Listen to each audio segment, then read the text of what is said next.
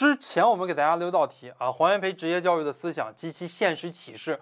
我们刚才给大家讲到了很多黄炎培职业教育的思想，对吧？比方说我们说到了这个职业教育的作用、职业教育的目的、职业教育的道德、职业教育的方法等等等等啊。那么这些呢，给我们现在发展职业教育有什么启示？咱们国家从二零一二年开始，哎，我们就慢慢的开展开始发展职业教育了。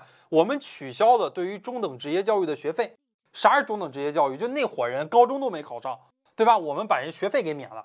我学习好，我考上高中了，国家不给我免学费，对吧？后来呢，对于中等职业教育，应该在二零一八年的时候还设立了国家奖学金。在二零一九年的时候提出来的一加 X 证书制度，就是拿到一个毕业证，你还要拿到一门这种能力方面的证书，比方说会计方面的证书呀，比方说电工呀、焊工呀方面的证书，你要拿到两个证书啊才有用。这是我们说到的。这最近十年啊，我党对于职业教育发展的非常的多。那么对于我们今天有哪些现实意义呢？第一，学校、社会、家长和学生都要正确的看待职业教育，不要把职业教育看成贴上标签的教育。什么叫贴上标签呀？就是学习不好且品德低下。我们一看很多职业教育的那些学生，呃，首先给我们的感觉学习不好，而且这些人呢，往往道德水平也不好，每天不学无术，对吧？每天就出去跟个古古惑仔一样。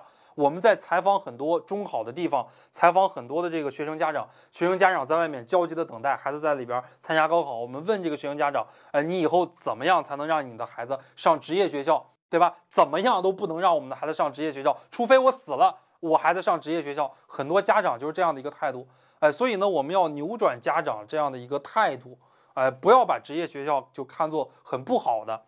呃，那么我们要进行普通教育和职业教育的融合，是发展职业教育的关键。那么职业教育并不意味着不学习科学化知识和技能技巧。那么普通教育呢，也并不意味着不学习职业教育的东西。所以普通教育和职业教育呢要进行融合。就像德国，对吧？德国呢叫做二元制职业教育。我们在讲外国教育史的时候给大家讲过，毕业之后发两个证，啊，一个证的话呢，你可以继续去读。那些大学的大三啊，你可以直接为升学做准备，然后呢，再给你发一个证啊，你是这种技能方面的证，你可以直接去工作。第三个方面呢，我们要考虑到学生的身心发展规律，也要考虑到社会市场对于人才的需求，呃，就是我们说到的社会化。现在我们谈到的职业教育叫做订单式人才培养模式啊。什么叫订单式呢？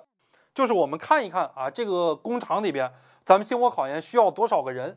然后星火考研呢，给这些人出学费，送这些人去湖南师范大学、华中师范大学去读书。这些人呢，他培养的一个规模，培养的一个样子，呃，就要培养成星火考研需要的一些人。然后我这些人啊，在读研期间，星火考研每个月给他们两千块钱补助。他们毕业之后跟星火考研签了合同，要服役八年啊，要八年在我们星火工作，对吧？这个学生既能找到工作，学生又能拿到高薪。学生读书的时候，他也。不需要再花钱了，然后企业也能需要也能招到合适的人才了。我们现在的职业教育呢，就是企业花了很多的钱招不到合适的人才，那么这些人呢又不好找到工作，哎，所以我们现在采取订单式培养人才，订单式人才培养模式。我们要符合社会的需求，社会化、科学化，要有针对性的培养人才，做到人尽其才。